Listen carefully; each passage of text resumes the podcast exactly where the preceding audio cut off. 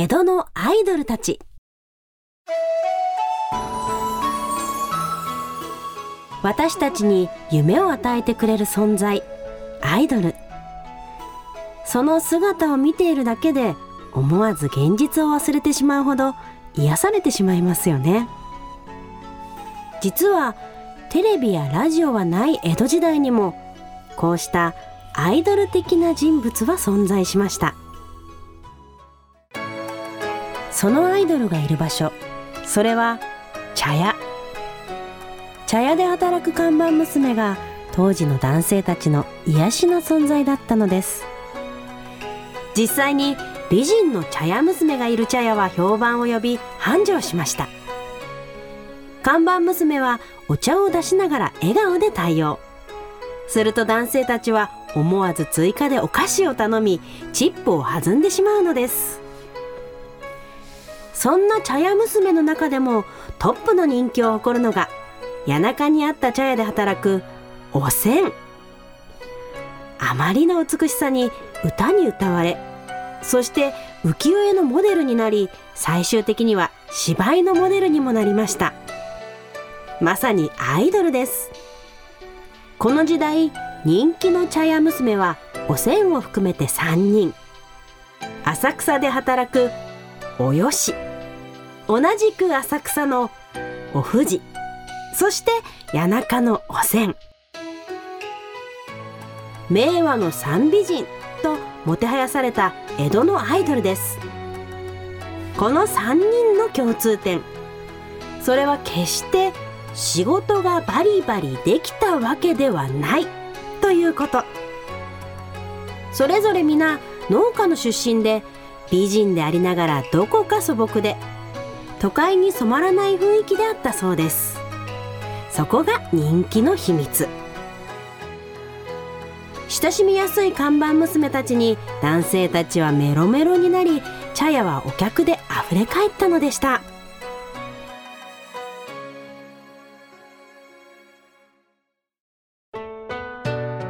世の男性は手の届かない高嶺の花よりもむしろ女性の足りない部分をめでるものなのかもしれません。今日本で人気のアイドルたちもそう考えてみるとどこか納得。完璧すぎないからこそ癒される。それがアイドルなのかもしれませんね。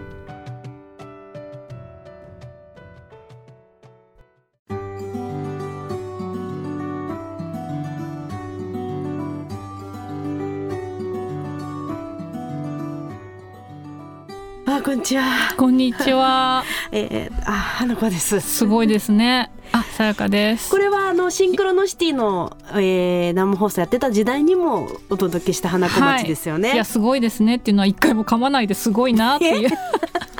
すごいですねだったんですけあれども。そうなんですか、あのはアイドルに対してとかじゃなくて？い。じゃなくて花子さんに対してのすごいでありがとうすねでした。ございます。いや懐かしみながら読ませていただきましたよ。はい、やりましたね。おせんさんとかね。うーんうん。結構あの細身なんですよね割とね。あの足がスラッと長かったみたいな感じの話もあった気がしたうん、な。おせんさんがなんかすごい有名で本当ブロマイドになったりとかね、してたっていう話ですよね。浮世絵ブロマイドになったりとかね。言葉は変われだ。完全アイアイドルですよ。会いに行けるアイドルです。会いに行けるアイドルですよね。これ完全にアイドルカフェみたいなことですもんね ねお茶屋さんでね何にも変わってないですね。いや何年経ったんだっていうね。ね男性たちがチップとか積んじゃってる様子も。同何百年経っても同じですね。うぷっとか言いながらねお菓子頼んでたんでしょうね。まあアイドルといえばもう今あれですよ花子さん。それがやりたかってこれにしたっていうね。はい。推しの子ですよ、はい。今もうあのね社会現象じゃないかっていうぐらいに見てるじゃないですかみんな、うん見てますね。小学生とかも見てるもんね。うん、なんすあれなんですか？何歳から何歳ぐらいまで見てんですかね？えーっとでもねあのうちの息子は小学校5年生ですけど、うん。クラスの子はみんな見てるって言ってました。結構残虐なねうん部分もあったりとかするから、うんね。まあ親によってはどうかなっていうところもあるけど、まあストーリーとしてはね転生ものだったりとか、うん、まあそのまあサスペンスにも近いのかね、そう捉えてます。うん、あんまりそのパッと見組のイメージでそのアイドルアイドルとはそんなにあの関係ないっちゃ関係ないところにストーリーの本筋はあるかもしれないですね、うん復讐ものというかね。うん。うんうん。でもなんかその漫画うん。もアニメも最初のシーンがアイドルたるもの嘘をつくみたいななんかそううんいううんとこから始まりますそうなもんねんですよ。。なんかその芸能界の裏側みたいなものを、うん。結構そのしかもアイドル界の裏側っていうのをこうズバッズバッとうん。あの言っちゃってる感じが、うんこういいいいの？って思うところがあってそれなんかそれやっちゃったら、うん、みんなこれからどういう目でアイドル見んだろうみたいな。でもなんかああいうのってまことしやかに語られてたものが、うん、まあ、言葉になってっていうか作品として出てきたって、まあ現実かどうかはまあ分かんないですよね。まああれも一応フィクションっていう形でなってるけど、うん。でもそのアイドルは基本的にまあう嘘つきって言ったらあれだけど、うんうん。嘘でファンにはこう嘘の笑顔でうん。振りまいてて、うんうん。でこうなんかあの寿命の話とかもアイドル寿命の話とかも出てくるじゃないですか。だって主人公の愛ちゃん、うんうん。16かなんかですよね、うんうんうん。あの最初ねそうですもんね。でこうあのね双子の主人公の双子の妹がアイドルになりたいっていうのをお兄ちゃんがやっぱり止めるじゃないですか。アイドルっていうのはもう、あの将来の長くできる仕事でもないしみたいな、うん。こう割とこう裏側からアイドルを見るみたいな。あれアイドル推しの人たちってどういう視点で見てんですかね？そう思います。推しの子はどこの視点で支持されてこんなに人気なのかなって、あうん。推したことがない人間を、うん、二人で腕組んでる今 同時に。そうそう層そう。だからそのサスペンス要素もあったり、うん。そのブラッシュアップライフが流行ったように、うんうんうんうん。なんかそういうね転生ものとしても見れる、うんうんまあ、見れてるかまあまあそういう要素もあったりで、うんうん。みんなどこを切り取って見てんのかなっていうのはうん1話だけ見て思いました。アイドルを現状推していない人が楽しんでんじゃないか？えどこを切り取ってみてどこどこなあれどこ切り取ってみんな面白がってんの？私たちちょっとこうあの足突っ込んでるじゃないですか。芸芸能界というか、うんうんうん。こうそういう世界に、あのうん。エンタメの世界に、確かに。だから面白いじゃん。なんかこうあ分かるっていう部分となんかこういやそうでもないでしょっていう部分と、うんうん。なんかその芸能界の裏側とかっていうところもちょっと割とか描かれてるから、なんかみんながこう思う芸能界のやばいところみたいなのをを楽しんでんじゃないの？あそうなんですかね。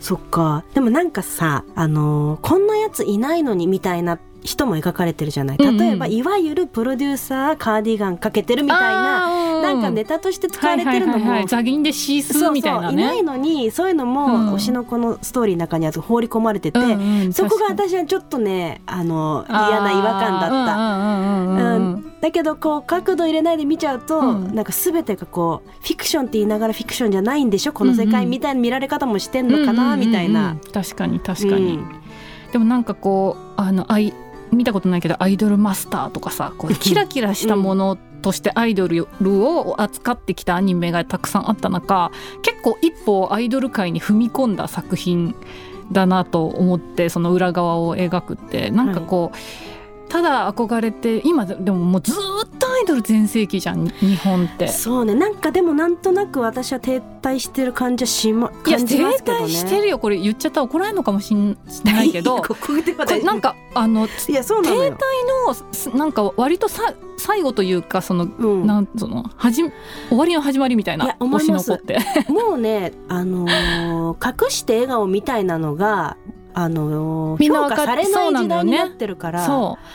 じゃあどうしたらいいの？アイドルたち。アイドルの経験ないんで。どうしたらいいのあの子たち？いやもっとみんなだから正直に等身大で生きる人がもてはや、もてはやされはしないけど。でも k p o p 出てきちゃってるじゃん。そうですね。すごい憧れちゃってんじゃんみんな、うん確かに確かに。努力とか、頑張りみたいなところをみんな見始めるんじゃない？嘘とかじゃなくてでもそこはアイドルにもともと多分うん、求められてるもので、ね。うん。オーディションとかね、うんうんうんうん。